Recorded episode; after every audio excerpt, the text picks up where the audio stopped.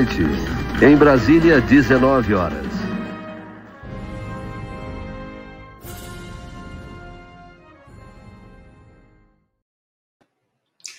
Boa noite, tudo bem? Como vão? De São Paulo, eu sou Rodrigo ADM do Splash and Go de BH, o Houston, não sei se o Houston está em BH, suponho que não, de algum lugar, o Houston, que também não está em Houston, no Texas. Ele é o moderador do nosso chat, fica de olho em vocês aí, tem licença para matar, apesar de não ser 007. E nós vamos falar hoje, na nossa live, do Grande Prêmio da Áustria. E pela segunda vez eu vou repetir a piadinha, o Grande Grande Prêmio da Áustria. Concordam? Há quem discorde. Mas vamos lá. Antes de mais nada, deixa o like, que é de graça, não custa nada. Eu não preciso explicar de novo, talvez precise como funciona o algoritmo, ele só entende que você deu like, que ele pode recomendar essa live maravilhosa e inoxidável para outras pessoas se você der o like. Ele faz isso, mede isso, fala, hum, talvez mais pessoas gostem de ver esse cara falar e essas groselhas dele nesse cenário cheio de carrinhos, beleza? Então é isso. Que corrida, hein? Amigos e amigas, segundo final de semana seguido com corrida animadíssima, e eu já vou começar aqui falando que um iluminado veio comentar na caixa de comentários depois do meu vídeo curto, aquele na hora do almoço que eu fiz lá no jardim. Ah, não, não foi uma corrida dramática para a Ferrari. A equipe, a Ferrari, a Band e você, a DM, estão falando isso só para valorizar a vitória deles. Não foi dramático, não foi emocionante. Aí eu falo, corno. Vamos lá, né? Começa. Vocativo, que chama, né? Corno. O Leclerc precisou passar o Verstappen três vezes na pista, a outra Ferrari pega fogo. Isso causa um safety car virtual que justamente precipita os dois pararem no final, colocarem pneus novos e de repente o Verstappen volta a andar, crava voltas mais rápidas, possivelmente vindo para cima do Leclerc, descontando a diferença, e o Leclerc começa a ter problemas no acelerador e a gente não sabia o que ia acontecer, porque problema no acelerador não é assim hum, talvez trocar o cabo do acelerador. Pode ser problema hidráulico, pode ser problema eletrônico. E não foi eficiente, e, é, desculpa, e não foi emocionante, não foi dramático. Emocionante e dramático é você dando like em post do seu chefe no LinkedIn ou em fotos dele viajando para Europa. É isso que é emocionante. Meu Deus do céu, eu vou te contar. Enfim, hoje a gente vai anunciar o vencedor do livro do Flávio Gomes, o Boto do Reno, está na sua quarta edição. Eu li a primeira, gostei muito, muito bacana. E o Houston deve estar com, me olhando com cara de hã? Eu falei, eu vou falar, é, eu esqueci de passar o nome para ele do vencedor, já te passo já já aqui pelo chat, beleza? Na hora que eu for tomar uma água, eu te falo. Mas, de qualquer forma, é, hoje a gente anuncia o vencedor. Já anotei aqui embaixo, eu abro sempre a planilha, faço o sorteio eletrônico, já deixo aqui, vou passar para ele. E, falando em Flávio Gomes, quinta-feira, às 20, aqui, neste mesmo canal, a gente vai fazer um divertidíssimo programa com ele, que nós conversamos, combinamos, vamos fazer um programa que vai chamar Boots Underground, que é uma piadinha que eu faço sempre que um torcedor, que um seguidor do canal tá numa corrida e marca a gente, aí eu reposto as fotos, eu falo que é Boots Underground. Para quem não sabe, Boots Underground é quando os americanos os ingleses mandam tropas, é, em vez de só, sei lá, bombardear um país de, do alto, dos mares, etc., quando soldados vão a campo, eles falam que é boots on the ground. Então, quando tem alguém nosso numa pista, eu falo sempre boots on the ground, é um trocadilho. E ninguém mais boots on the ground que eu conheça do que o Flávio Gomes, que foi em 200 e tantas corridas entre 89 e 2005, cobrindo para rádios, para jornais, etc. Então, ele vai participar aqui comigo, vai contar aquelas histórias maravilhosas de quem já esteve lá, de quem via tudo de perto num mundo muito diferente no começo, depois de 2005 já era mais parecido com hoje, mas viu trocentas corridas incríveis, a gente sorteou 10, né? Eu mandei uma lista, ele mandou dele, a gente escolheu 10 lá, corridas antológicas que ele estava lá. A gente já escolheu a primeira, que nós vamos fazer quinta-feira, inclusive muita gente já chutou algumas e vocês têm um palpite? O Houston me conta depois se alguém acertou. É, mas mandem aí no chat se vocês já sabem qual vai ser única dica que eu posso dar é que, obviamente, foi uma corrida antológica e que ele estava. E como ele foi entre 89 e 2005 nas corridas, você já pode eliminar boa parte do que veio antes do que veio depois, certo? Então, vamos falar aqui da corrida. Deixa o like que é de graça. Vou fazer meu primeiro pit stop de água.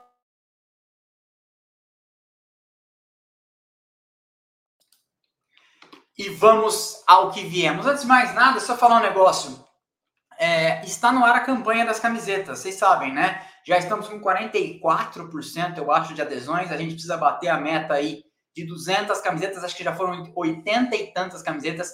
Tem da Azulzinha, tem da marca Texto, tem para todos os tamanhos e frete incluso para todo o Brasil. A gente está fazendo 200 porque é o único jeito de que o, o, fabricante, que é o mesmo fabricante de algumas equipes da Fórmula 1, quando vem ao Brasil, faça um preço que a gente consiga fazer algo competitivo. É um produto de primeira, não é camiseta que vereador dá em jogo de camisa aí para o pessoal jogar, tá? É um negócio bacana é, e tem todos os tamanhos aí. O Houston colocou a régua de tamanho na, na, na, na no slide, mas também tem lá no site para vocês conferirem, beleza?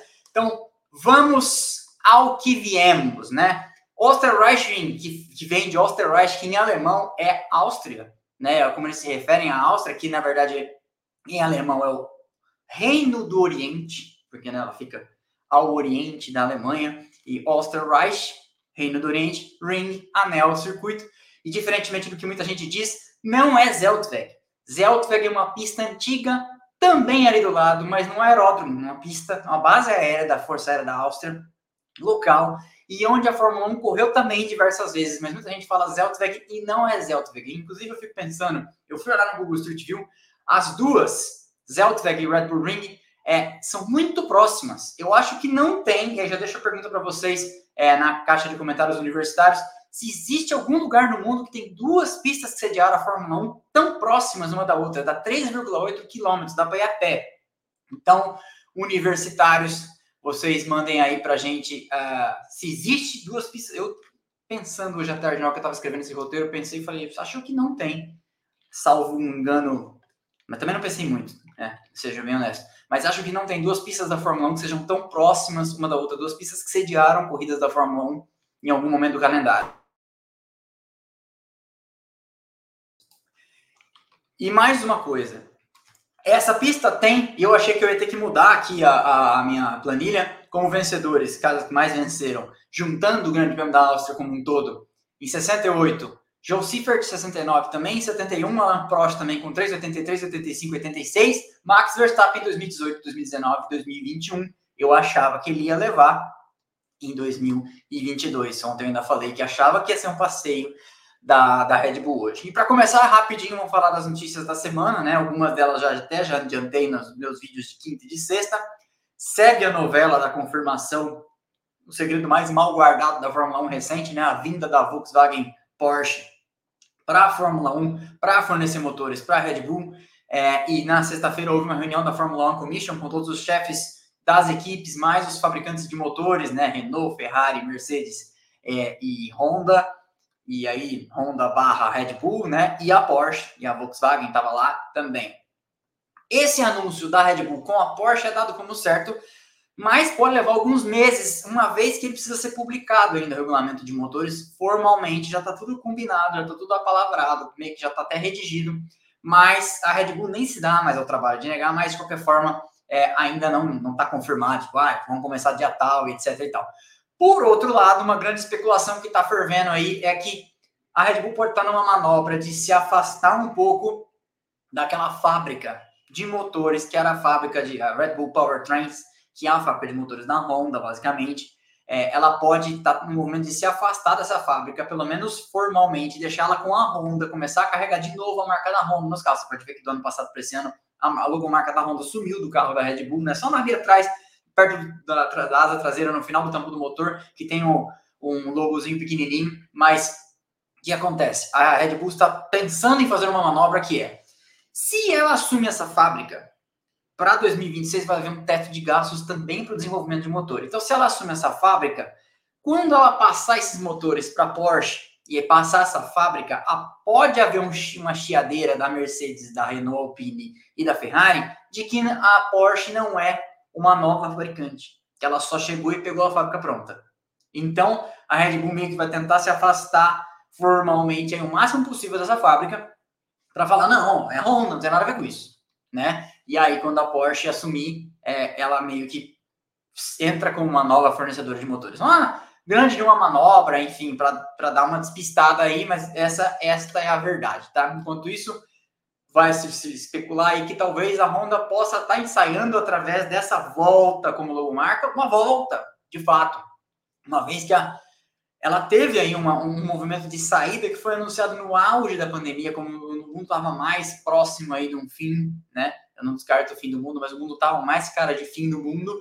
E aí, de repente, a Red Bull vai lá e ganha o campeonato ano passado, disputa os construtores, né? Esse ano tá bem.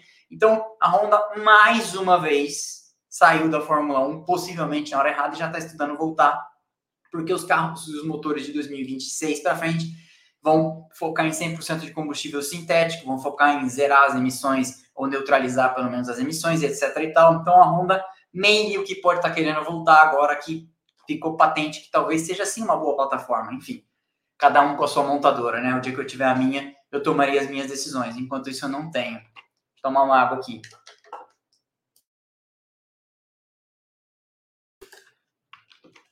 Continuando. Ainda nesse final de semana, e hoje cedo postei, Fórmula 1 e FIA pronunciaram-se fortemente contra episódios de assédio, racismo, xenofobismo e comportamento criminoso nas dependências do Red Bull Ring. Show de horror, episódios até de torcedor levantando a saia de mulheres que estavam na torcida, é, gente queimando o boné da Mercedes, um horror, um horror. Para você ver como tem babaca em todos os países do mundo, gente selvagem em todos os países. Mas eu vou te dizer uma coisa: quem frequenta Interlagos, eu te digo, isso é regra, regra. Por aqui, especialmente no setor G no setor A, não sejamos hipócritas. Isso acontece desde que o mundo é mundo em São Paulo, na torcida, acontecia no Rio também, todo ano. Diminuiu um pouco, porque eu acho que esses selvagens têm um pouco de medo de ser expostos nas redes sociais, mas continua acontecendo. Continua acontecendo. E eu só queria ver esses arrom... E fazer isso se fosse com a irmã ou com a mãe dele, se eles iam achar bonitinho 300 pessoas mexendo com a mãe ou com a irmã, tá? Dito isso, o Vettel está sob investigação, foi chamado na torre. Ontem teve uma multa de 25 mil euros aplicada a ele por comportamento inapropriado no briefing dos pilotos. E aí eu já revirei a internet atrás tentando descobrir, já mandei mensagem para alguns jornalistas europeus, não consegui apurar o que, que efetivamente aconteceu. Eu sei que ele ficou puto com alguma coisa dentro do briefing, o briefing está previsto no regulamento, todo mundo tem que ir, não é uma coisa meio que tipo assim, ah, se eu quero. Já, inclusive, naquele episódio que eu fiz da guerra FIA Foca, que saiu na terça, né? Acho que foi isso. Eu falo que para boicotar a Foca, falou para os pilotos das equipes associadas não irem, é, e hoje em dia isso já está mais escrito bem delimitado no regulamento, então é obrigatório ir e por alguma e, e, você tem que ficar até ser dispensado no fim da reunião. Não é uma coisa assim, ah, eu vou e a hora que tiver melhor alguma coisa para fazer, eu saio tem que ficar até o final, assinar, tem até ata, etc e tal. E o fato é que o Vettel saiu antes do fim da reunião por alguma coisa que o desagradou, e aí foi aplicada uma multa de 25 mil euros para ele, e com efeito suspenso, mas se ele fizer mais alguma coisa do gênero, a multa vai ser enforced, a multa vai ser aplicada. Mas não sabemos.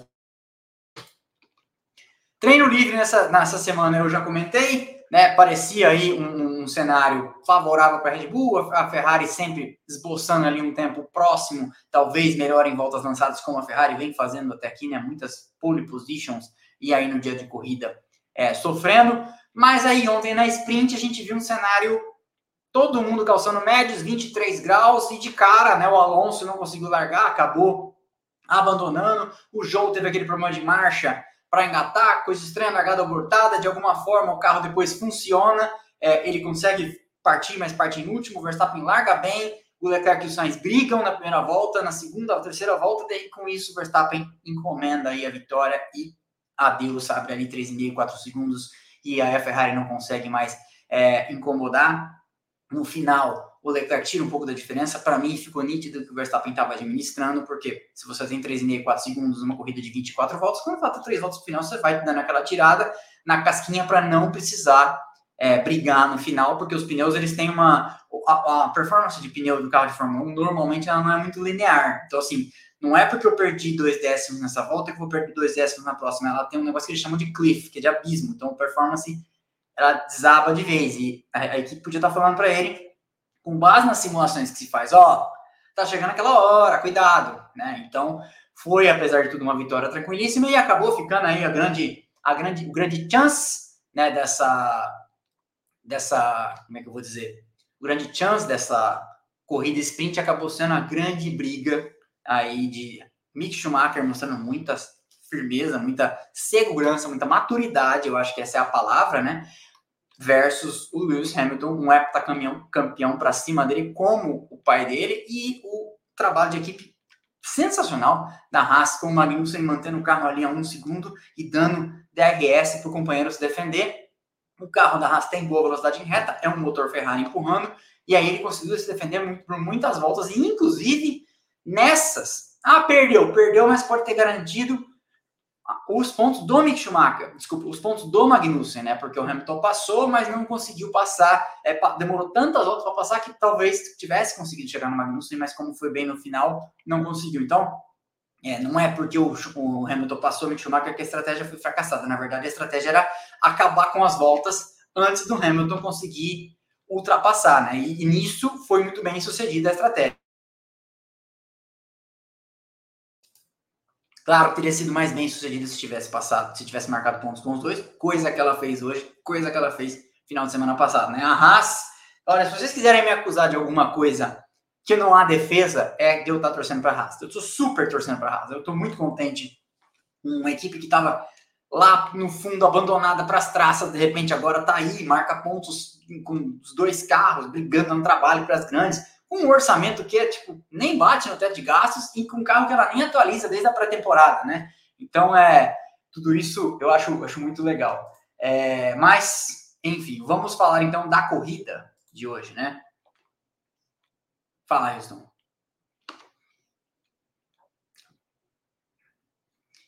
Bruno Nascimento da Costa, perguntinha para o DM. Acha que Mick Schumacher deve ter, ter o contrato renovado após esses dois últimos finais de semana? Eu acho que sim. É, porque o que estava acontecendo, e eu acho que isso todo ser humano passa, é aquela coisa de que começa a demorar, né, para você conseguir alguma coisa, e, e, você vai entrando naquele espiral negativo, né, o ciclo vicioso, né, de tipo, começa a dar tudo errado, e você começa a duvidar de você mesmo, e etc. E aí, nada, nada dá certo, e nada dá certo, aí você for, começa a forçar mais, você pode observar que, inclusive, em Miami, ele deu uma trombada desnecessária no Vettel, é, claro sinal de que o cara tá overdriving, o cara tá querendo passar, da, andar mais do que o carro, entregar um resultado desesperador, porque meio que todo mundo sabe que quando fura, né? O cara, quando consegue, rompe a barreira e aí vai vai em frente e consegue pontuar, etc. Que tá o exemplo claro do que aconteceu, né? Ele foi bem, ele vinha vindo bem, ele teve aquela quebra cruel em Montreal, mas ele vinha sempre ali. Você fala, agora vai, agora vai, agora vai e até teve, por causa disso, batidas fortes, né? Teve aquela batida em Jeddah, teve aquela batida em Mônaco, batidas sérias. É, então eu acho que sim, ele deve ter o contrato renovado, porque hoje, inclusive, ele marcou mais pontos que o Magnussen, né? O oitavo lugar, se eu não me, o sexto lugar, se eu não me engano, que ele fez, acho que marca oito pontos, né? E oito pontos, meu, é bastante coisa, né?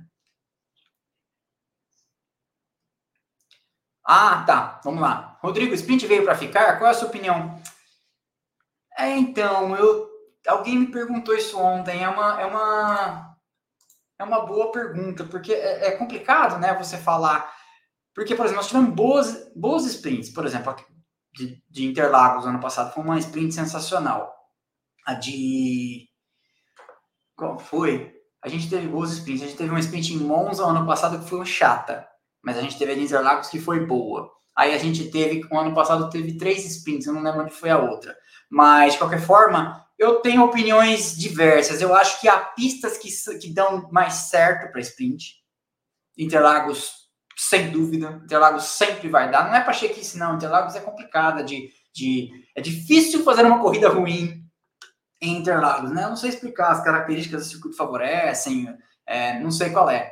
Mas o fato é que eu tenho opiniões. Você me fez uma pergunta difícil. Eu não tenho, eu não tenho uma opinião formada. Eu acho que talvez o formato esteja melhorando, porque agora você tem pontos, né? Mas ainda não esteja no ideal. Agora, o que fazer para chegar no ideal? Essa é uma ótima pergunta que eu não tenho resposta, tá?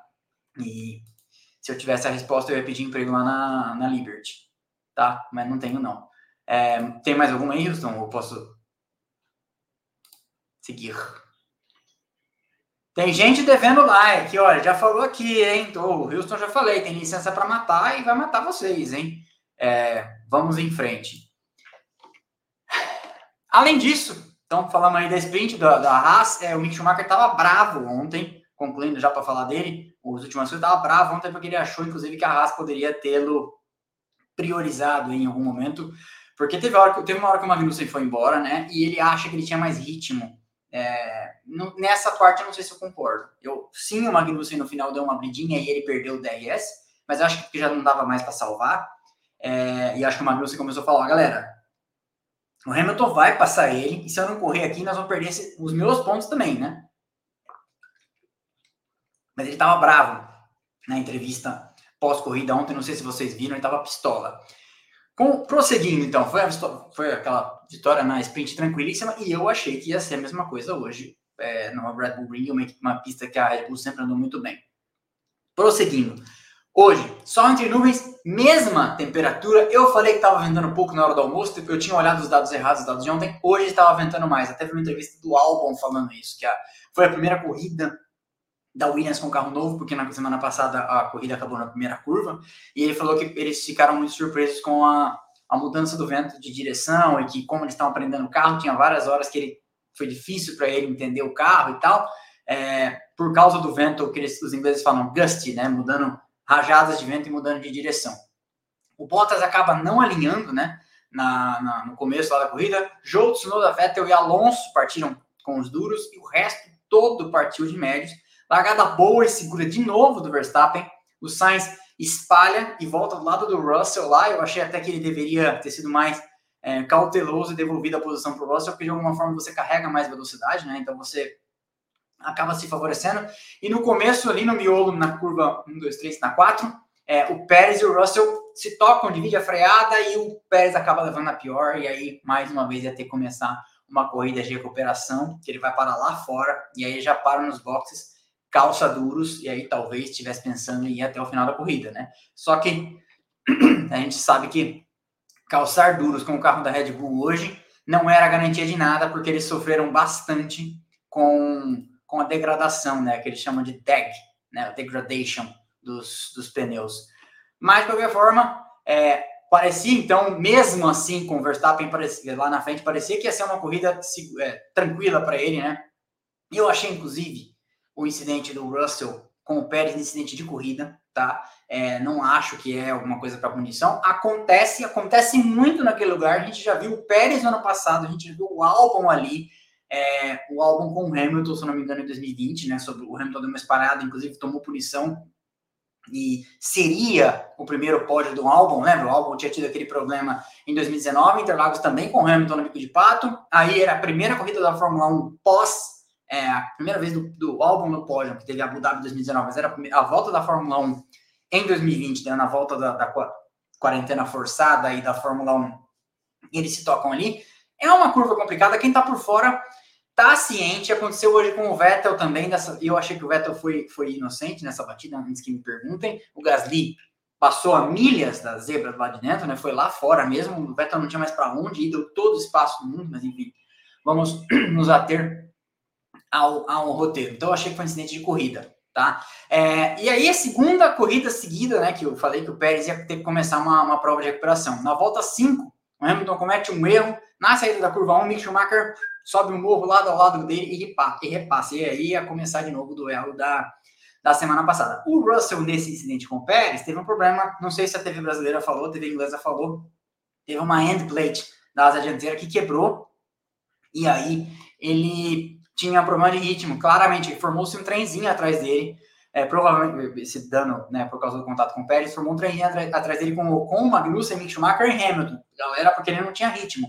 É, você pode achar que que é frescura, etc. Mas a verdade é que perder um end plate da asa dianteira é, é sempre uma coisa muito complicada e, e, prejudica demais, porque não é só a aderência, o downforce gerado pela asa dianteira. O ar, ele, ele, ele trabalha, vou deixar um carrinho aqui para mostrar, mas o ar ele passa pelo carro como um todo e o end plate disciplina o ar pelo carro. Se você tem logo aqui no começo um end plate quebrado, o ar passa pela lateral do carro, todo danado. O end plate, para quem não está entendendo, é aquela parte da asa dianteira, tem a, o plano da asa dianteira, aquela parte que sobe aqui assim na, né, na, na, ponta, assim.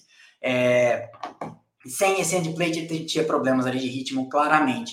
Na volta 9, de repente, o Leclerc cola no Verstappen e entra na zona do DRS. E aí, tipo, o que tá acontecendo, né? Porque para mim, essa é uma vitória fácil. O Verstappen tinha aberto ali já um segundo e tal, de repente, falei, ah, o Verstappen deve estar economizando, porque quer fazer uma parada só, hoje pode ser, pode ser que a degradação seja pior. Inclusive, para fazer a live eu fui ler mais informações, porque logo que eu faço aquele videozinho, quando acaba não dá tempo, mas eu fui ver que choveu de ontem para hoje no Red Bull Ring. Então isso pode ter mudado as características da pista. Pode não, mudou as características da pista com certeza. Nós estamos falando de carros muito, o refinamento é muito grande no carro de Fórmula 1. Então uma chuva muda o asfalto por completo e pode mudar completamente aí as, as condições de, de corrida. O Houston, vou pegar aqui o antes que eu me esqueça o nome do nosso amigo vencedor. Só não sei onde eu te mando. Aí eu anuncio daqui mesmo. Tá bom. É, vou mandar aqui, ó. Vou mandar no seu WhatsApp. a gente tem checklist e tudo. E isso eu não lembrei de te mandar. Ah, como é que é? É, pois é, a checklist só aumenta. Continuando então, vamos ao roteiro. É, nesse momento aí, o Leclerc chega e a gente fala, eu falo, né, pelo menos, a gente não sei, vocês eu não sei, mas começou a chegar e de repente ele vem se lança por dentro na curva 3, inclusive num lugar que eu achava que o Verstappen não estava esperando e passa, até fiz um post que foi engraçado. Aliás, estou me divertindo super naquele aplicativo que é bom não falar o nome por aqui, que dizem que o YouTube corta as asinhas de quem fala o nome, mas é aquele aplicativo que muita gente faz dancinha. Então, eu fiz, criei uma conta lá. Se você não viu ainda, olha lá no Instagram que já está aparecendo lá o, o canal, você que segue a gente por lá, que eu tô fazendo, tô me divertindo muito, é muito engraçado. Só faço vídeo de Fórmula 1, evidentemente, e não vou fazer vídeo de dancinha, a não ser que paguem muito.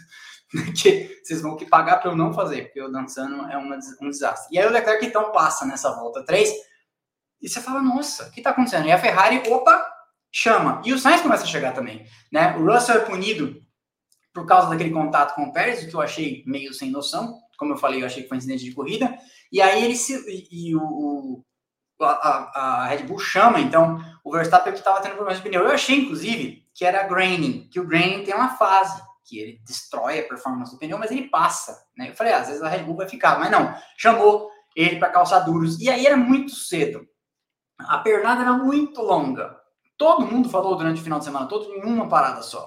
Eu falei, nossa, o que esses caras vão fazer, né? Como que vai, como que vão conseguir garantir aí uma um trecho tão longo assim com um pneu duro não vai dar. Nas simulações que fizeram durante o final de semana todo, não, não, não correspondiam a essa pernada toda. E o Hamilton lá atrás vem e passa o, o Mick Schumacher no miolo e meia volta depois passa o Magnussen, mais ou menos em paralelo enquanto estava acontecendo. E de repente, então, com essa situação, é, a Ferrari estava de volta no jogo e eu achei que a estratégia ia se dividir. Ferrari ia para uma, Red Bull ia para duas, tentar fazer voltas mais rápidas. O Verstappen volta atrás do Hamilton e ele e o Hamilton tem um pequeno duelo ali, acaba durando só duas curvas, mas é, o Hamilton vem de caro na primeira freadona lá em cima, na, na, no topo do morro, e depois na segunda a, o, o, Verstappen traciona bem melhor, com pneus bem mais novos e vai embora. E aí se forma um trenzinho de novatos né, na frente do piloto bem mais experiente. É, Tsunoda, Zhou e, e o Alonso, e a briga dado momento forma-se uma briga de cinco carros. Vocês devem ter visto isso, eu postei no Twitter também, cinco carros, o que mostra, né, que o pacote aerodinâmico está sim funcionando. A galera consegue se seguir. Exato momento em que, um minuto depois, depois no máximo, Pérez abandona. E aí a Red Bull com certeza deve ter pensado poupar motor, poupar câmbio, poupar chassi e peças, porque pode bater ainda, né? É, porque provavelmente o ritmo, os problemas de ritmo que eles tinham ali eram muito difíceis. O Pérez conseguia alguma coisa muito expressiva, ou às vezes até chegar na zona de pontos. E o Leclerc para na volta 27 com cara de que ia para duro. E aí a Ferrari, então, como eu falei, era por uma parada só. Hamilton, o Sainz para na 28, Hamilton para na 29, Hamilton é uma parada lamentável, segunda corrida seguida que a Mercedes tem parada ruim, foi, tinha sido até ali 4.1 parado, o pior pit stop da corrida, e com um pit stop melhor não teria saído atrás do Ocon, ele sai atrás do Ocon e isso dá sempre aquela melada na estratégia, né? ele acaba até ultrapassando rápido, mas sempre perde algum tempinho. E o Leclerc começa de novo a alcançar o Verstappen e vai engolindo a diferença. Eu tive a impressão de que o Verstappen tinha começado a economizar a borracha de novo, mas eu falei, mas nesse ritmo, se ele tá de pneus que ele vai parar de novo, ele não, ele não tinha que estar tá perdendo a diferença, ele tinha que estar tá abrindo, né? Diferença. E de repente pensa assim, bom, se a Red Bull tem esse problema de pneu todo e o Hamilton vem lá atrás com pneus bons, será que há ritmo para de repente o Hamilton tentar brigar com o Verstappen se o Verstappen estiver nessa situação tão difícil? A história diria que não, né? A Mercedes ainda está muito distante, mas a gente sempre tem que virar todas as pedras e procurar o que pode estar acontecendo, né? Eu volto, aí o Vettel roda na saída da curva 4, naquele contato com o Gasly, que eu também achei, é, como eu falei, igual aconteceu com o Hamilton em cima do, do Albon em 2020, eu achei que quem estava por dentro também estava culpado. O Hamilton deu uma espalhada em 2020, o Gasly deu uma espalhada em cima do Vettel, é, parecido com o incidente também do Pérez e do Russell no começo da corrida, só que o Gasly foi bem mais fora, como eu, como eu comentei, não faz nem cinco minutos. E com a situação do Verstappen e os pneus, a Ferrari traz então os carros para começar a conversar sobre pneus, né? Vamos aliviar o ritmo, porque o Verstappen está tendo problemas com o ritmo. Então, só que aí o Leclerc para na 51 para pneus e volta de borracha nova e vai para cima do Verstappen de novo. E aí eu acho que a Ferrari pensou: se ele está com tanto problema assim, para nós vai valer a pena parar.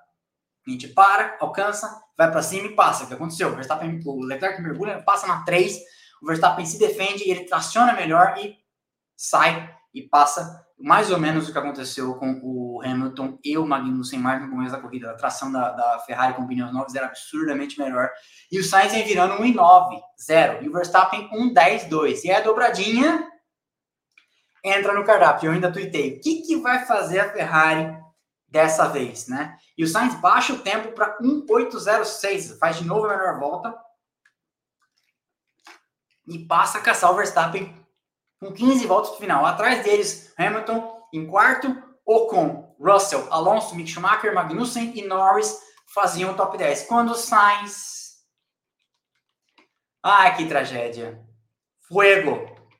Pega fogo no motor. Não sei se vocês até repararam que tem um momentinho ali, quando a câmera está pegando o carro de frente, um pouco antes de chegar nesse ângulo aqui, é, porque ele dá uma saída para o lado, que deu um, uma estampadinha, assim, dá um, dá um tranquinho e a, tampo do motor dá até um bum, assim, dá uma estouradinha. Então eu acho que foi, foi feia, não, acho não, né? Foi feia a coisa, mas teve até uma, uma explosãozinha aí, safety car virtual, os dois param, os dois da ponta, né? O Leclerc e o Verstappen param, calçam médios e de repente reset, começa tudo de novo, a corrida volta a ter vida, né? Uma corrida que parecia mais ou menos encaminhada aí para a Ferrari, porque a Red Bull começa a andar de novo, começa a andar bem, calçando médios, né? Então, isso acontece. Às vezes você está andando com o mesmo set de pneus, você muda de duro para duro, porque a sua estratégia é isso, você médio para médio, macio para macio, e um set de pneus dá melhor, funciona melhor que o outro no carro. Isso acontece.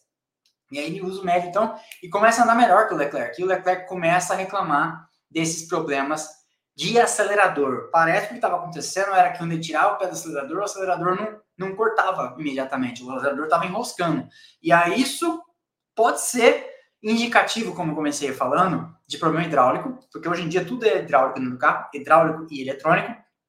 Antigamente, igual na aviação, você tinha os cabos, né? Então o acelerador você pisava aqui, tinha um cabo que ia lá no final e acionava a bomba de combustível, tipo o freio da bicicleta. Tem aquele cabo arame que vai até lá no final. É, os carros eram assim, os aviões eram assim, né? Claro que não tão precário como as nossas bicicletas. Hoje é tudo, tudo por comando eletrônico, que o comando eletrônico vai lá e conversa com o atuador hidráulico que mexe no acelerador, que troca as marchas, que, enfim, faz uma série de coisas. Então, um acelerador enroscando não é uma coisa tão simples. A não ser que seja uma coisa assim, ó, tem algum objeto solto, já aconteceu, dentro do cockpit que foi parar atrás do pedal. Pode ser tem alguma coisa enroscando, a tua sapatilha está prendendo, igual aconteceu com a sapatilha do Grosjean naquele acidente, a sapatilha está prendendo em algum lugar e quando você vai puxar, está enroscando, alguma coisa assim, muito apertado. Mas se não for isso, é sempre indicativo de um problema muito sério.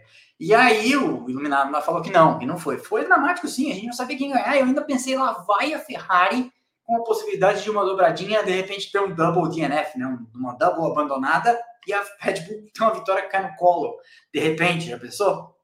E ainda ia ser Verstappen em primeiro, Hamilton em segundo, Russell em terceiro. Seria surpreendentemente trágico. Não, descart não descartamos esse tipo de coisa na vida da Ferrari. Né? E a briga então recomeça, porque o Verstappen começa a tirar pontos, tirar, tirar diferença, e o, e o Leclerc com problema. Porque tem essa questão de você não saber se o carro vai viver para chegar no final. E tem a questão de que, tipo, até onde esse acelerador vai tirar tudo, quase tudo, até onde esse acelerador vai ficar travado na que eu tirar o pé.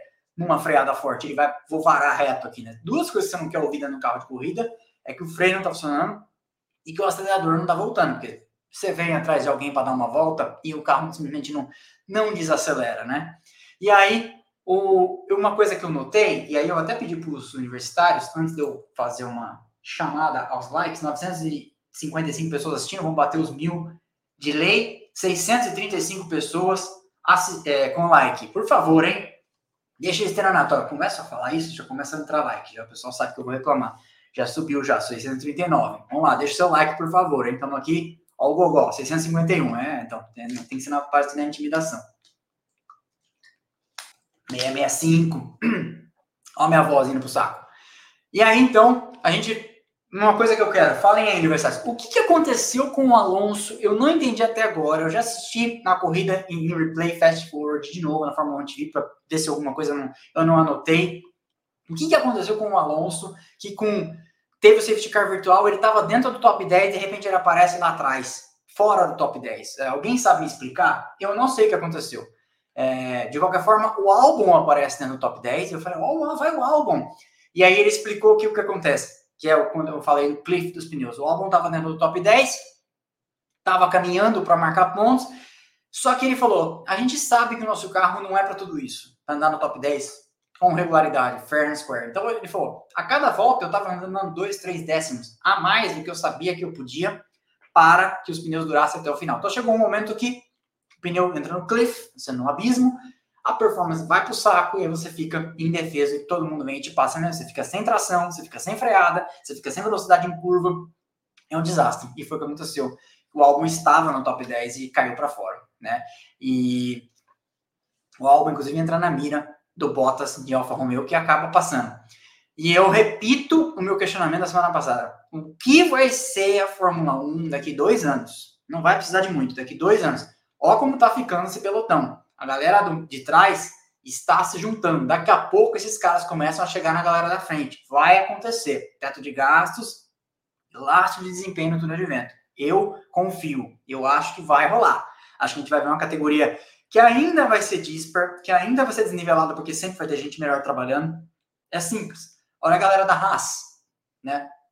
Eu não, eu não recebo da Haas falar bem deles, mas olha a galera da Haas fazendo uma, um baita trabalho com pouco. A Alfa Romeo também. Então eu acho que o pelotão sempre vai ser desnivelado, porque é um campeonato de construtores, não é uma liga monomarca, não é a Copa HB20, não é a Indy. A Fórmula 1 sempre vai ser disper. Mas está havendo um, um compactamento, um ajuntamento do pelotão. Vocês têm que admitir. Vitória, então, do Leclerc, primeira vez no ano que a Ferrari caçou e não foi caçada. Vocês já repararam nisso? Todas as outras vezes a Ferrari tinha um baita ritmo no sábado, fazia pole, vezes saia na frente e aí o Verstappen ia caçar o Leclerc ou o Sainz e passava. Foi a primeira vez. Não foi, como eu falei, uma vitória salva de problemas, como a gente viu, uma Ferrari fica pelo caminho, o Leclerc tendo problemas e o Magnussen, depois da corrida, disse que também o carro dele estava cheio de alarmes acesos, a equipe falando no, no, no, rádio que o motor ia estourar qualquer problema, a qualquer, a qualquer momento. Estourar é um modo de dizer, mas alguma coisa ia acontecer com o motor a qualquer momento, avisando ele, tipo, ó, curte aí porque a gente não pode garantir que você vai chegar. E no fim ele conseguiu chegar. Mas, enfim, Vamos ver agora como que as coisas vão. A Mercedes segue tendo uma sorte razoável, porque é, de novo faz um pódio. Acho que é o terceiro pódio seguido do Hamilton. Faz três, três, terceiro e quarto com carros que não têm ritmo para isso, porque se o Sainz não tivesse quebrado e o Pérez não tivesse tido problemas, eles estariam na frente das duas Mercedes, né? Então eles seriam quinto e sexto, não terceiro e quarto. Mas chegar no final faz parte dos requisitos. Então, estavam lá para chegar, chegaram. É, mas não acho que é para tudo isso. E o Leclerc dá uma chegadinha no Verstappen nos pontos. É, mas no total do final de semana ainda dá para dizer que foi um final de semana favorável para a Red Bull, porque em termos de controle de danos foi bom para eles esse final de semana. Eles chegaram na frente na sprint, abriram um ponto. E perderam hoje é, seis pontos, menos um. Acho que foi cinco pontos que diminuiu a diferença, né? Porque, não, é sete. Sete menos um, seis. Porque o Verstappen ficou com a melhor volta, né? Então, dá para dizer que foi uma, um desastre administrado, tá? É, vamos falar então, Houston, da classificação final da corrida? Então tá lá, ó. Em primeiro, Charles Leclerc e Charlinho, uma hora 24 minutos. Pareceu que a corrida foi mais longa, né? Tive essa impressão. É, as corridas da Fórmula 1 estão ficando rápidas, é engraçado isso. Uma hora 24 minutos, 24 segundos, 312, faz aí os 25 pontos. O Verstappen faz 19, um segundo e meio atrás. Terceiro, Hamilton, ó abismo, que ainda existe entre a Mercedes e eles. 41 segundos atrás. Russell, quarto, 58. Ocon, quinto, 1 é, um minuto e 8, né? Aí depois todo mundo já com volta. Mick Schumacher, Norris, grande corrida do Norris, hein? Classificou ontem fora do top 10. Magnussen, Haas com os dois carros nos pontos. Não canso de dizer, eu vou comprar uma camiseta da Haas, só de sacanagem. Ricardo marca pontos, mais uma volta atrás. E assim, o, tivesse andando num ritmo melhor, o Ricardo era, tinha, tinha carro para passar essa, pelo menos essa Haas do Magnussen. Mas ele andou pior que o Magnussen, não vou nem comparar com o Norris, a corrida inteira. E o décimo, o Alonso, que estava aí lá no. Estava no top 10 a corrida inteira, né? Ontem teve problemas na sprint e ainda assim conseguiu marcar um pontinho aí para Alpine, isso é muito importante na briga deles com a McLaren. O Zafnauer ainda deu uma entrevista para a Mariana Becker cedo, né? Ah, hoje é a corrida para passar a, a McLaren. Ele falou, pô, eu espero, né? E eu, não, eu acho que já deu o suficiente para passar. A gente já fala dos construtores. Décimo primeiro Bottas, décimo segundo Albon, aí, coitadinho do Albon, eu também torço para ele. Stroll, décimo terceiro, andou lá no meio, na na meio, meio de cima ali, quinto, sexto, um bom tempo, porque atrasou a máxima parada, né, o Stroll. Joe, 14, não teve um final de semana bom, cheio de problemas aí. 15 Gasly, 16 Tsunoda, as AlphaTauri de novo entrando naquele inferno astral delas, né? O Vettel, 17, cheio de problemas também, e aí não concluíram, então.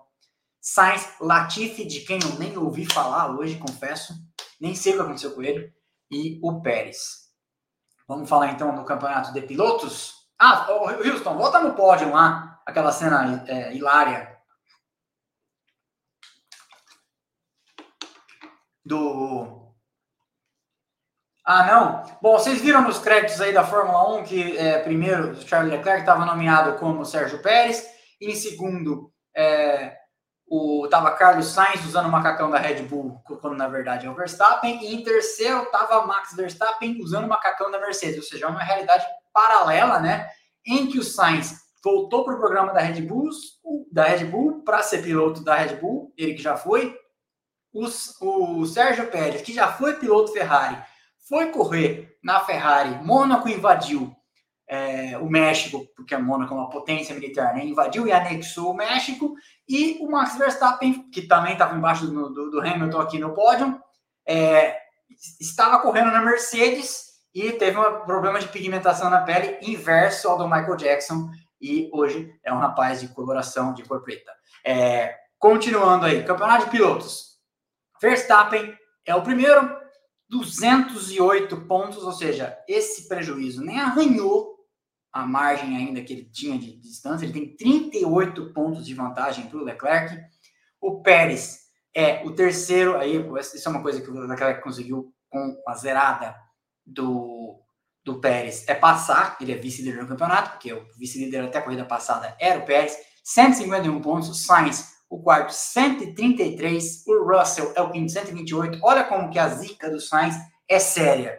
Ele, ele periga ser ultrapassado no próximo azar dele pelo Russell de Mercedes. E não dá para dizer que a Mercedes tem carro para isso, né? Então, é, você vê como chegar ao final é importante. O Russell vem tendo uma excelente temporada aí é, dentro das possibilidades na Mercedes. O Hamilton vem se reabilitando.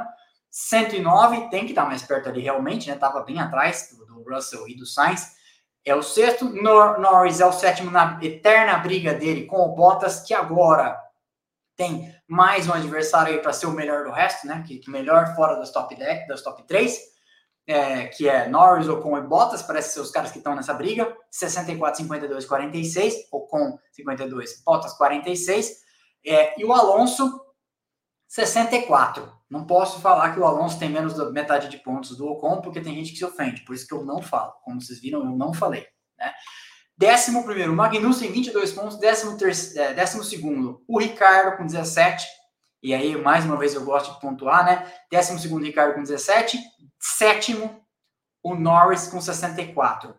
É, 17 vezes 4, mais 4 pontos o Norris vai ter o quádruplo, é isso? de pontos do Ricardo, né?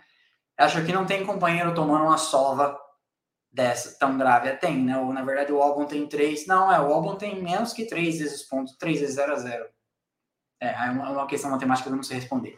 É, mas o Ricardo tem, tá tomando um passeio do Norris, né? O Gasly tem 16, o Vettel tem 15, o Mick Schumacher se reabilita totalmente, e com isso reabilita a Haas, né?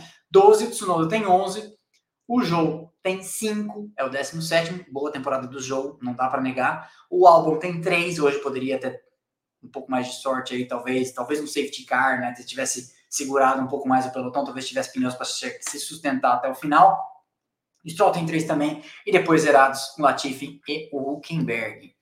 Vamos falar dos construtores? O primeiro nos construtores, então, é a Red Bull com 359. A Ferrari hoje deu uma, deu uma chegada por causa do final de semana que teve a soma da sprint, etc. 359, 303, e aí a Ferrari, eu repito, mais uma vez, está um pouco mais para a Red Bull do que para a Mercedes, ela já esteve mais no meio dessa, dessa régua aí, desses 359 vezes 237 na Mercedes. A Ferrari já teve mais para a Mercedes do que para a Red Bull, agora ela está mais para a Red Bull do que para a Mercedes. A Red Bull tem 2, ah, a Mercedes tem 237 versus 81 da McLaren. Lhes dá um conforto para em algum momento virar a chave. Aí eu não sei como é que é que passa na cabeça do Toto Wolff e da Daimler, que é dona da Mercedes, o que, que eles vão fazer, se eles vão lá, vamos largar a mão, ou se eles têm aquele orgulhozinho de não, a gente não pode ser visto assim, né? É, tem algumas marcas que têm isso, a, a própria Ferrari não, não gosta muito de fazer esse tipo de coisa. A McLaren tem 81, olha lá, Alpine, ao, a, empata, né? Não passa, mas empata com 81 e a McLaren tem um resultado mais alto, porque a McLaren tem o Norris no pódio, e eu acho que as Alpine não foram no pódio esse ano ainda, então é, é aí que tá o, o desempate. Alfa Romeo 51, a Haas 34, e olha, a briga aqui, essa é uma briga pelo sétimo que vai ter pelo menos essas três. Haas, Alfa Tauri, com 27, Haas 34, AlphaTauri 27 e Aston Martin com 18. E a Williams ali eu acho que não vai, a não ser que tenha realmente tirado um coelho da cartola e venha descobrindo muita coisa nesse carro novo, eu não acho que a Williams é nada diferente desse décimo lugar, salvo engano. O que, que vocês acham? 983 pessoas online. Não batemos mil ainda, 814 likes. E o Houston vai soltar as perguntas. Tem gente devendo like. Sim, tem gente devendo like. Vamos às perguntas, Houston? Serjota. Menino Mick finalmente vestiu o carro, segundo melhor resultado dele na temporada e ainda levou o piloto de. Não, esse não é o segundo melhor resultado dele na temporada. Esse é o melhor resultado dele na temporada. Né? Ele foi sexto. Ou eu tô viajando? Eu acho que é isso mesmo. Para mim também é isso. O Houston falou aqui, ó. Para mim é isso. Ah, vocês têm sempre que confiar mais nele do que em mim. Dale, manda a próxima. Hum? Tô calmo. Enquanto isso, eu vou tomando mais água aqui.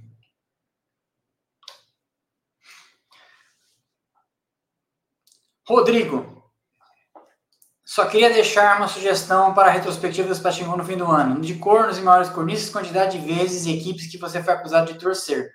É, né? É. Pois é.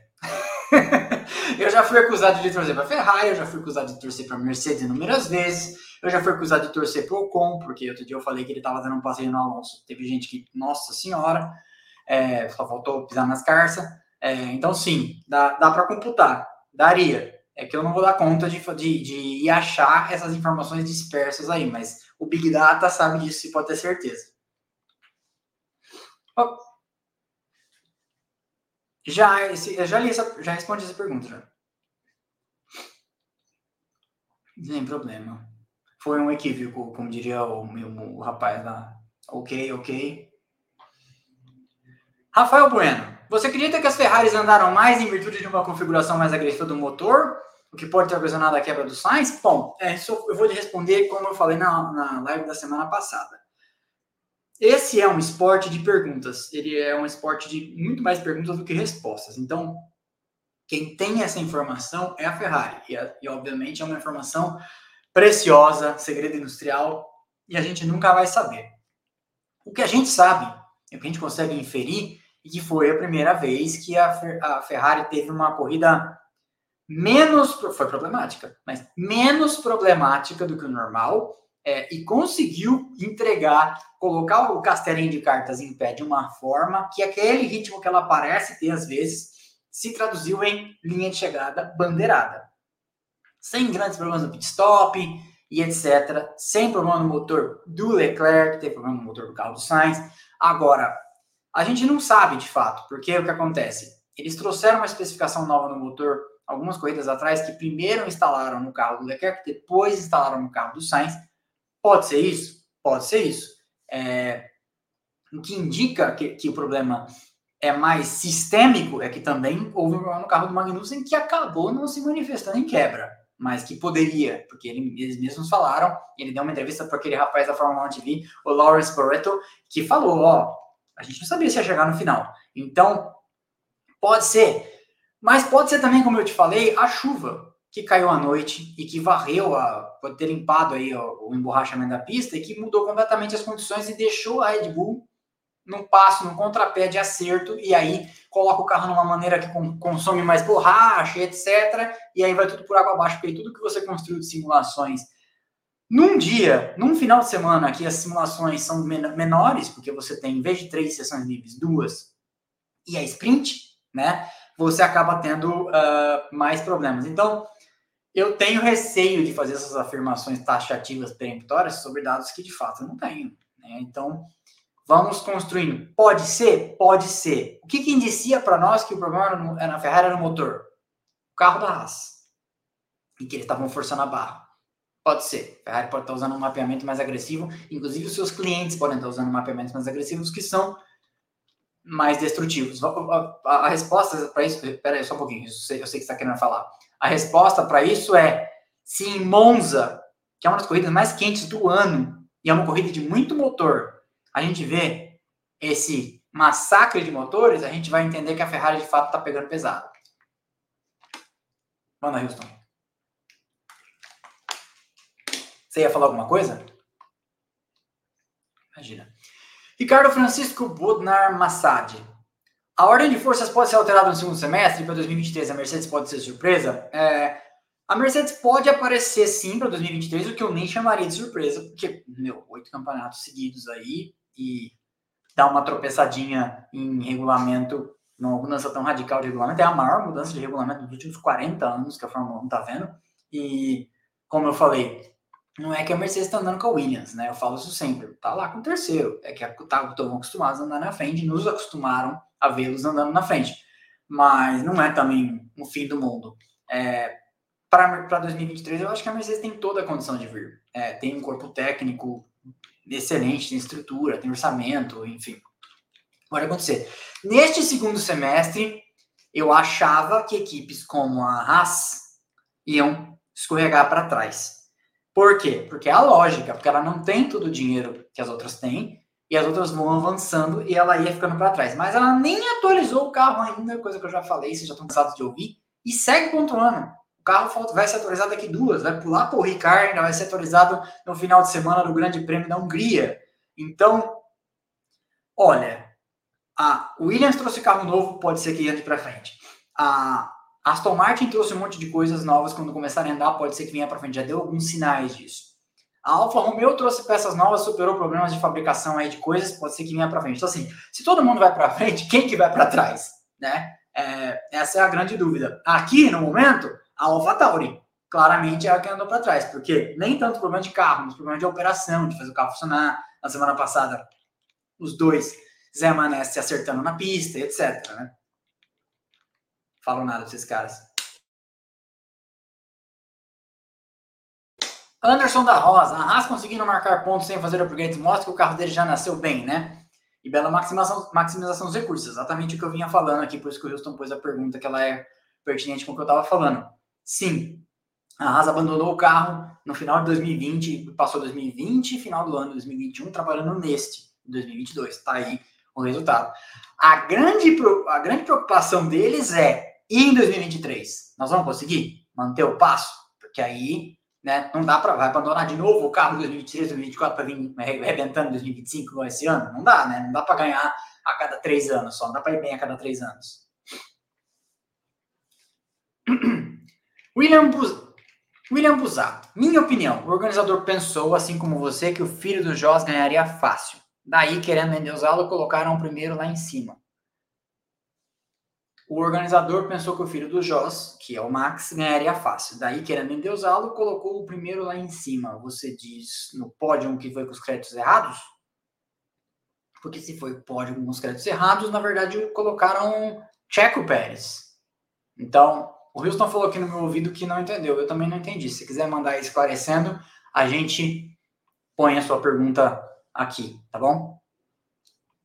Só uma, um, VMO, VMO, que sempre tem aqui, perguntou o que é torcedor Pacheco? Vou responder. Questão de ordem. Que torcedor Pacheco é o torcedor que só é, aprecia e só vê valor no que os brasileiros fazem. É, isso, essa piada vem de uma propaganda da Gillette. Esse não é um vídeo patrocinado, mas poderia, tem bastante espaço aqui. Procter Gamble falar com nossa área comercial, é, existia uma propaganda na Copa de 82 que era o Pacheco, camisa 12. O cara gritava, vai Brasil, não sei o que, falava, para Pacheco, calma. E aí virou sinônimo então de torcedor Pacheco, que acha, por exemplo, que a Fórmula 1 é um imenso complô contra brasileiros, que só tem ordem de equipe contra brasileiros, e blá blá blá. Que qualquer pessoa que fala assim, ah, gosto mais do Schumacher, está cometendo um crime de lesa pátria, e blá blá. Entendeu? Então, é isso está respondido aí, VMO, e que pode ter outros que têm essa dúvida. O que é torcedor Pacheco? Porque é um termo que eu falo muito. Rafael Bueno. Parabéns pelo excelente canal. Adoro seu trabalho. Recomendo fazer um vídeo sobre os comentários dos cornos e dos pachicos. Seria hilário. Eu já pensei em fazer isso, mas a minha namorada, minha mãe e meu irmão querem que eu seja um cara mais good vibes. Então, eu devo usar focinheira. Então, não sei se eu vou fazer. Engajamento com certeza daria. Dale, Houston. Tiago Damascena, em quantos carros Gasly bateu esse ano, em quantos ele ainda vai bater? Vamos fazer um bolão no Splash and Go? Manda bala aí, pessoal. Façam seu bolão é, e organizem e fiscalizem você mesmo. Em quantos carros o Gasly ainda vai bater? Porque já bateu em alguns, hein? 991 pessoas online, 985, uma tela um, uma tela outro. Vamos ver se a gente bate os mil hoje, hein? A corrida foi boa. Francisco, Ricardo Francisco Bordinar Massad. Já está na hora da Ferrari definir o primeiro e segundo piloto com isso parar de brigar entre si, imagina, e caçar a Red Bull? É, sim. Ontem não, hoje sim, né? Eles fizeram. É, mas hoje o Sainz também não tinha muito ritmo, né? É, então, sim, fizeram. E é importante fazer. A, a, ordem de equipe, ela é uma coisa inerente à própria Fórmula 1. Não tem jeito. Você não pode trabalhar o ano inteiro vestido que investe para ficar sentado na beira do, do muro vendo a vida passar e o adversário fazendo jogo de equipe você não. Eu acho que se ninguém fizesse jogo de equipe, tudo bem, mas como todo mundo faz, quem não faz fica de tonto, né? Então tem que fazer. Felipe Rodrigues, primeiro degrau, o primeiro ficou no degrau mais alto do pódio do que o segundo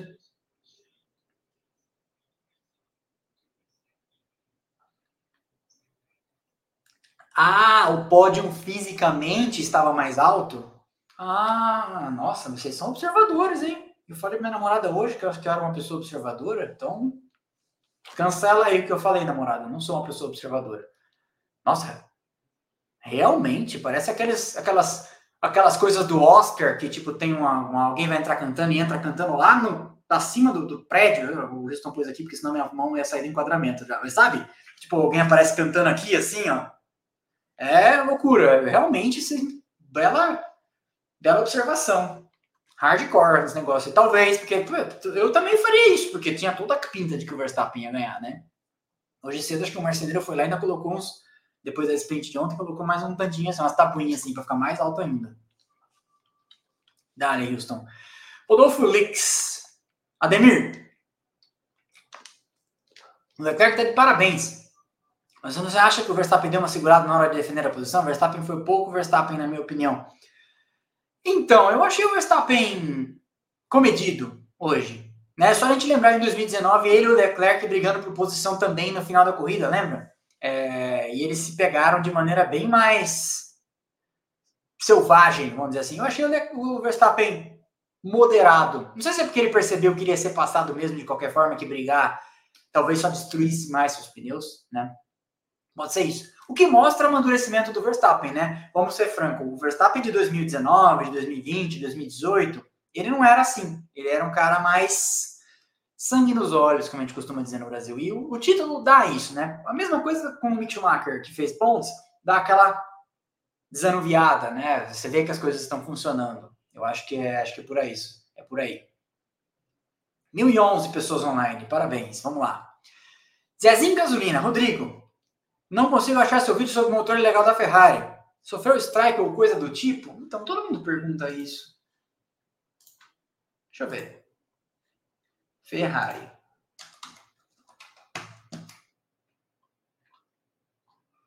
Uh, acho que ele tá aqui. É aqui eu digitei Ferrari. Eu tenho 34 vídeos com Ferrari no título. Mostrar todos. Hum, faz tempo esse vídeo, né? Nossa, eu tinha, por alguma razão, deixado ele para assinantes. Pronto.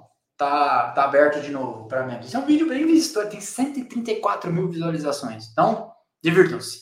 Pode ver. É, ele é de 18 de agosto de 2021. Vai fazer um ano. Daqui um mês faz um ano. Manda a próxima, Houston.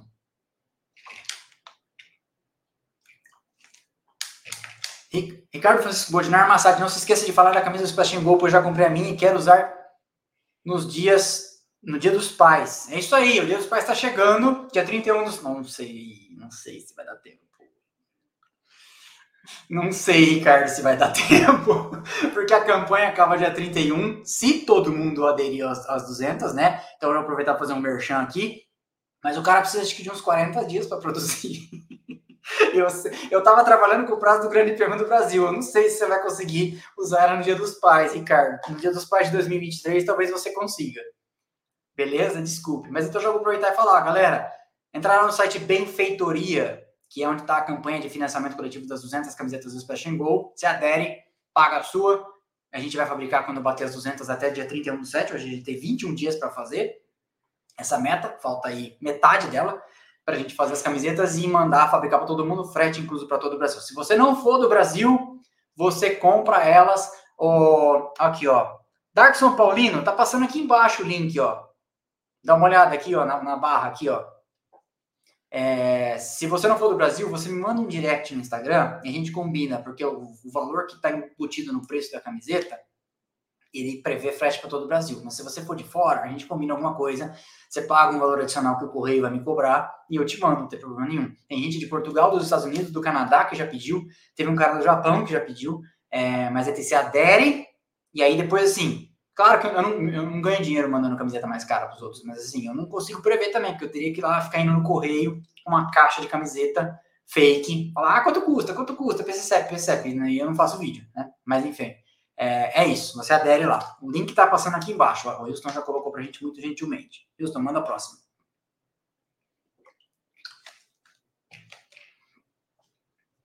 Rafael Bueno, não sou torcedor da Mercedes, mas desde o começo do ano venho falando para amigos que não subestimarem a capacidade de recuperação de uma equipe que dominou a Fórmula 1 nos últimos 10 anos. Concorda?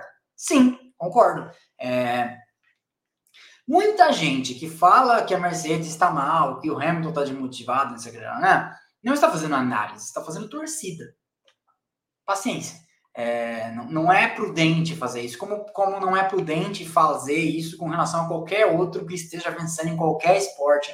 É, você, o Federer entra num Grand Slam, o Federer está mais perto do fim do que do começo da carreira, mas o Federer entra num Grand Slam e você fala que ele não é candidato a ganhar, depois de ter ganhado tantos, não é responsável, né? É, tem gente, na verdade, que quer ver eles mal por N razões. E aí faz essa torcida mascarada de análise. Paciência. Manda bala.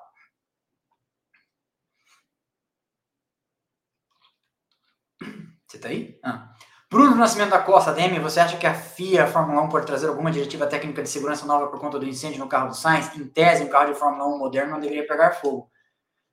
Por que, que em tese um carro de Fórmula 1 moderno não poderia pegar fogo? Um carro de Fórmula 1 moderno tem óleo, tem combustível, tem partes fervendo, é, pega, né? Não tem jeito. O que aconteceu ali de grave foi que ele parou num lugar de, de aclive, de subida, e se ele larga o carro ali, o carro ia voltar de ré para a pista, e carro de Fórmula 1 não tem freio de mão. O que, a, o que a FIA pode fazer um dia é baixar uma diretiva técnica para todo mundo, tipo, tá aqui o mecanismo de freio de mão, instalem. Igual a centralina eletrônica é, porque o carro não desce. Porque não é a primeira vez que a gente vê um carro de Fórmula 1 rolar para trás. Felizmente nunca aconteceu nada de o carro entrar é, de ré na pista, mas ali poderia muito bem, né? Vamos lá, Houston.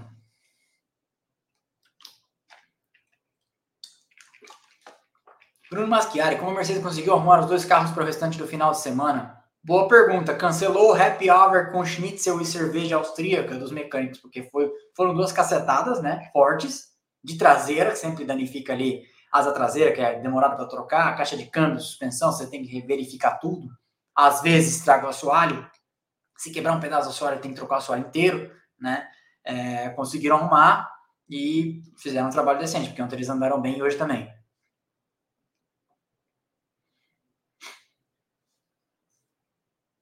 João Pedro Quevedo. Mestre, reparei que as equipes estão com os carros com seus carros colados. Isso é um reflexo da paridade dos pilotos em contraponto à diferença da qualidade das equipes? Estão com seus carros colados. Isso é um reflexo da paridade de pilotos em contraponto à diferença de qualidade das equipes? Eu não entendi a pergunta. Os pilotos estão andando entre. Os companheiros de equipe estão andando junto.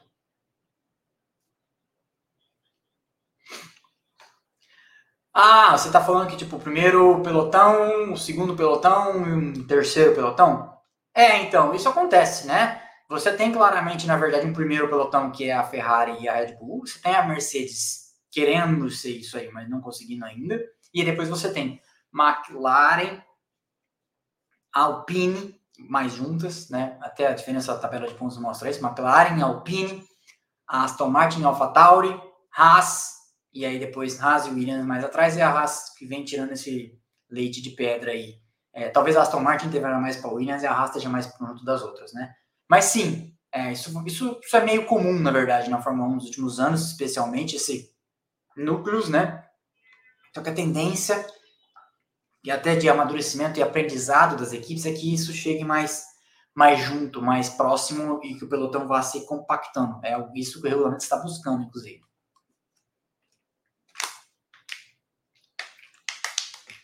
Ricardo Leme. ADM, se o assoalho flexível resolve o porpoising, porque a FIA não libera para todos. Eles querem minimizar o porpoising eliminando a solução do problema.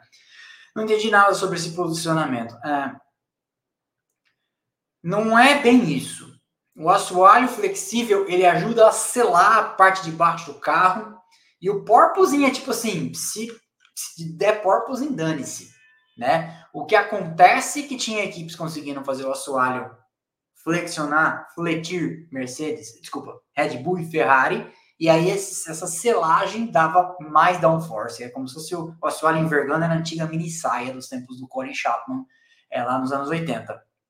E aí a, a a, o assoalho da Mercedes flexionava, mas não, não flexionava para isso, flexionava e, e, lascava com eles, porque não fazia o que estava fazendo da Red Bull e o da Ferrari e os prejudicava. Aí a, a, a FIA, quando foi olhar o, o que estava acontecendo, pediu, instalou sensores nos assoalhos, todo mundo falou: Ah, Red Bull e Ferrari, vocês estão fazendo um negócio que não pode. Né? E aí, é, em Paul não, em Spa-Francorchamps entra em vigor a diretiva técnica que vai dar uma podar nas asinhas esse flexionamento aí do, do assoalho. É, então não é que o flexionamento resolve o problema, tá? Então é, ele, na verdade, o, o para a maior parte das equipes, é meio que tipo assim, dane-se, né? Só que aí começou a acontecer de piloto não conseguir enxergar a freada. Biratan Menezes. Será que o Ricardo tem chance em outro time? Ou essa fila de maus resultados pode significar o fim da carreira dele na Fórmula 1? Eu vi um tweet, não, eu vi um tweet não. Eu vi um artigo de um jornalista muito bem respeitado, muito respeitado, Joe Saward. Ele tem um blog falando que o Pato Howard pode ser o piloto para substituir o Ricardo. O Pato Howard que corre na Indy, na McLaren Arrow, né? Equipe parceira deles, coligada com eles, irmã, sei lá como que chamaria, na Indy. E que o Ricardo poderia ir para lá. Não sei funcionaria muito para os planos. Aí é engraçado que você não, eu não entendo muito bem isso, porque assim, ó, A McLaren apoia a vinda da Andretti. Só que se a McLaren colocar o Pato Howard para correr, ela esvazia o, o, o balão da Andretti de que pilotos americanos iam aumentar o apelo, porque ela coloca um piloto americano e a Andretti fica meio tipo, que agora, né? Então, não sei. É, todo mundo tem essas questões aí. Eu, eu, eu fico realmente confuso agora, não sei te dizer. Mas falam que o Ricardo pode ir aí. Esse Joe Sauer não é um Zé Mané, é um cara bem, bem sério, bem, bem respeitado. E pode ser que tenha um fundo de verdade em cima disso aí.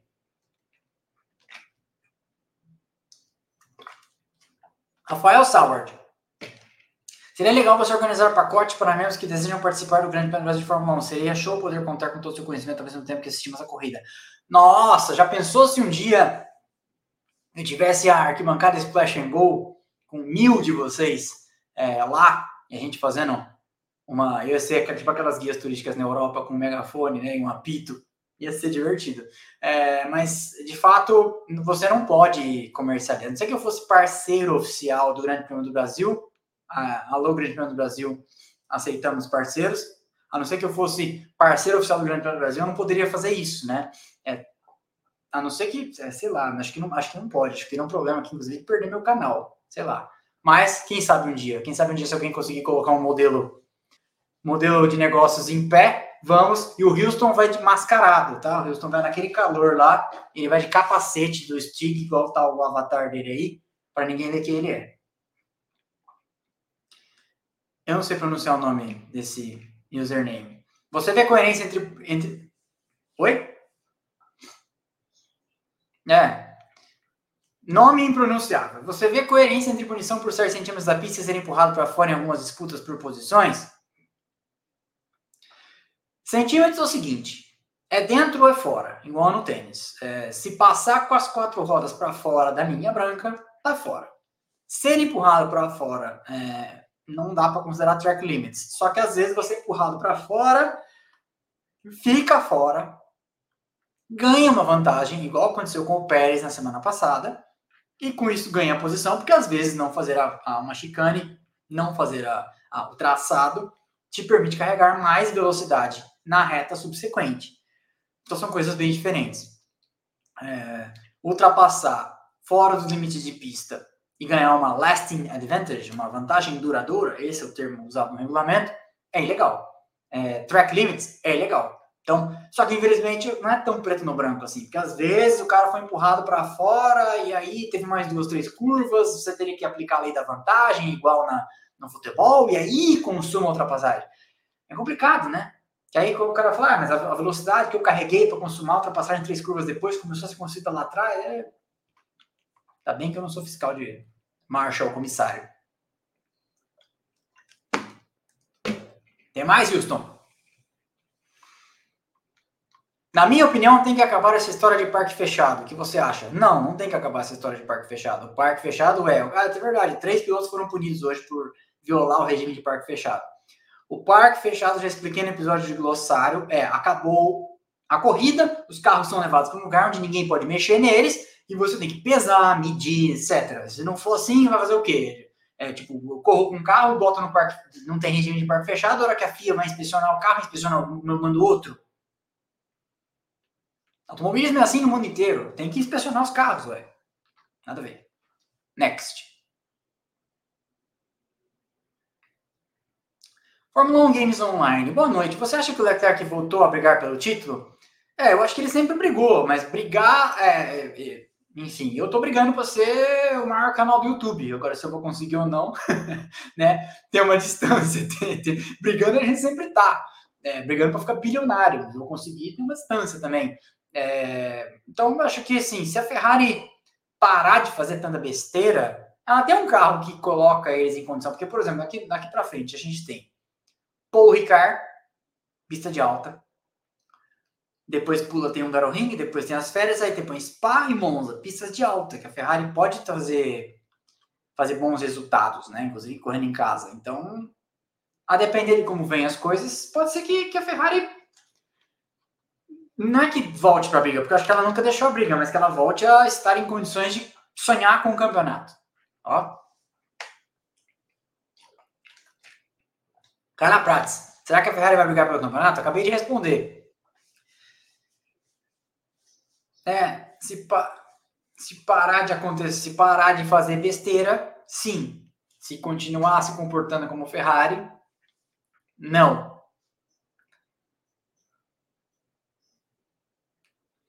Falo de fazer falo de fazer acerto após treino para corrida. É que isso também passa pela limitação que antigamente nos anos 80 você tinha aquele negócio de algumas equipes usavam motor de treino.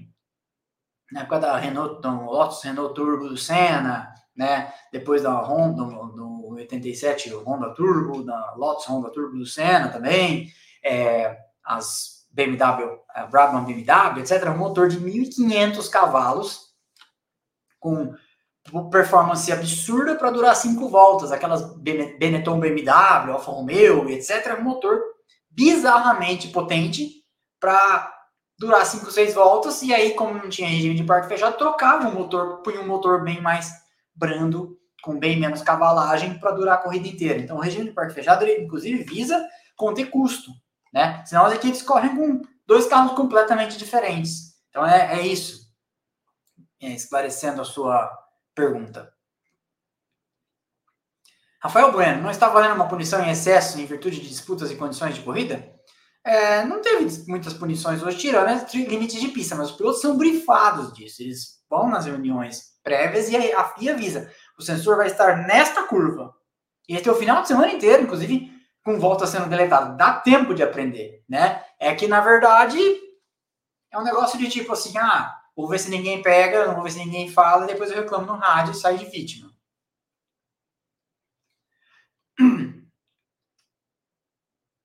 Costa. CHF, nem sei que moeda é essa. Você acha que é realmente possível aumentar o número, o número de carros para 22? O regulamento permite 26. Inclusive, eu vou dar spoiler. Terça-feira, o episódio da semana vai ser sobre o que o circuito precisa para estar na Fórmula 1. Vocês sabem disso? Por que não faz uma corrida de Fórmula 1 no aterro do Flamengo? Por que não faz uma corrida de Fórmula 1 na, em Goiânia? Por que não faz uma corrida de Fórmula 1 em Laguna Seca, em Clermont-Ferrand, etc.? Eu vou falar sobre isso, sobre todos os requisitos, os mais interessantes, os mais divertidos, que um autódromo precisa. É... Você sumiu com a pergunta da tela. Então, lê ela para mim. Fala, fala, fala no meu ouvido, que agora eu esqueci nesse, né? nesse, nesse raciocínio. Ah, meu Deus. Eu também não lembro. Ah, meu Deus do céu. É, Costa, você acha que é realmente possível? Então, é possível dentro do regulamento da Fórmula 1 que você tenha até 26 carros. Eu adoraria que tivesse 32 carros para ter a pré-classificação de novo em que as equipes iam. Imagina a sacanagem que era, né? Você viajar até Adelaide, na Austrália, para tentar classificar o carro, não classifica, já gastou para ir, e aí não classifica, porque não conseguiu fazer tempo suficiente nem para ir para a classificação, tem que fazer as malas e voltar. Quer dizer, domingo você já está em casa se bobear. Quando a largada estiver acontecendo, você já chegou em casa se bobear.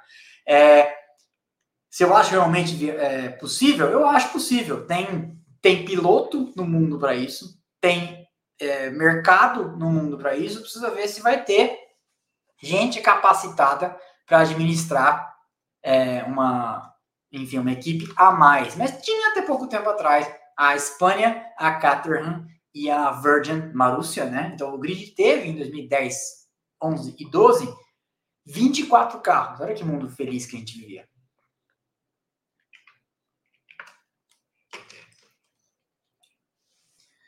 Eu não.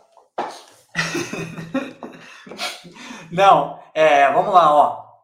Pietro Luigi, é, ó, nós, vamos ler as, nós vamos ler as duas últimas perguntas, tá? Pietro Luigi, três últimas. Quatro últimas perguntas. E aí nós vamos anunciar o vencedor de O Boto do Reno. Rimos Houston, te mandei o nome aí, você viu, né? Pietro Pietro Luigi. Idade também significa experiência, como o Federer, vídeo Kerry Slater, que ganhou com 50 anos de idade, etapa da temida Pipeline. E é o rei da onda do Tahiti. O Roman Fangio ganhou todos os cinco campeonatos dele depois dos 40 anos de idade. Next. Rodolfo Lix.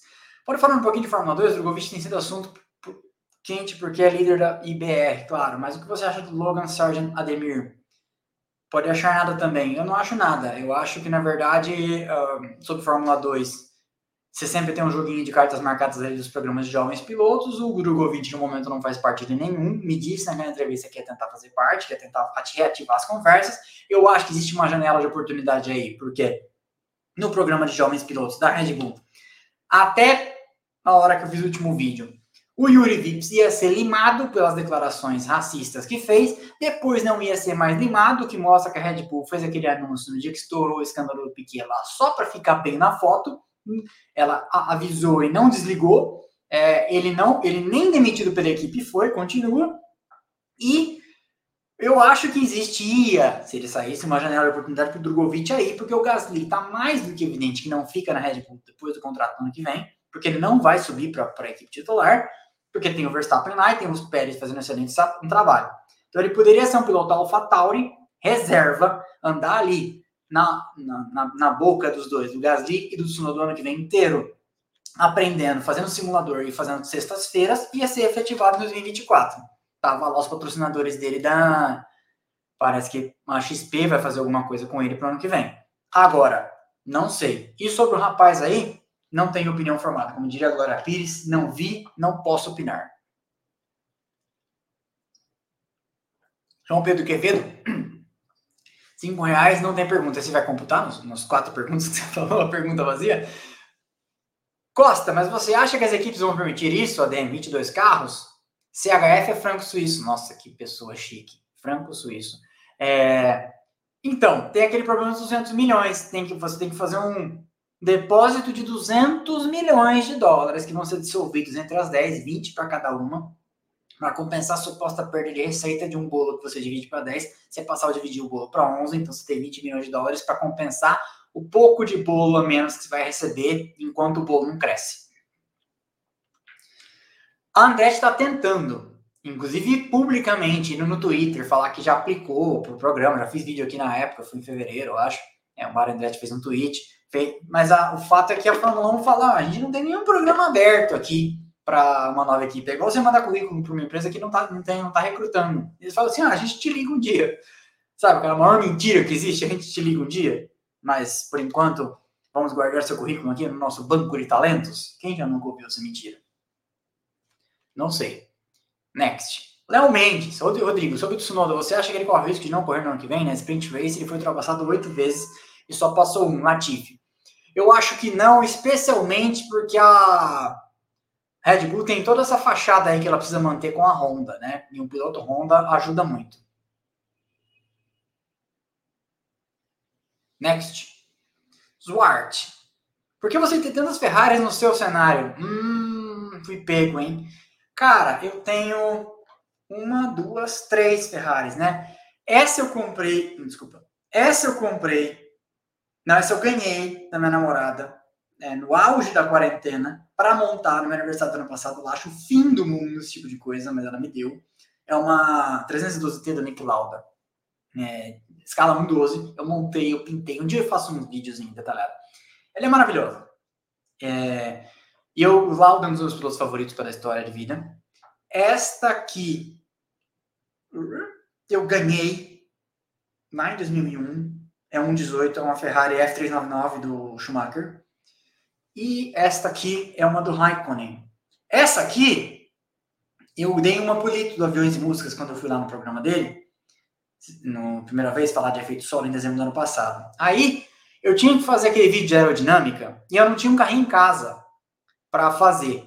É, eu queria pôr o carrinho debaixo da torneira. Vocês viram que eu, eu não tinha um carrinho. Aí eu comprei no Mercado Livre, chegou no dia lá, fiz o experimento e carrinho aí, né?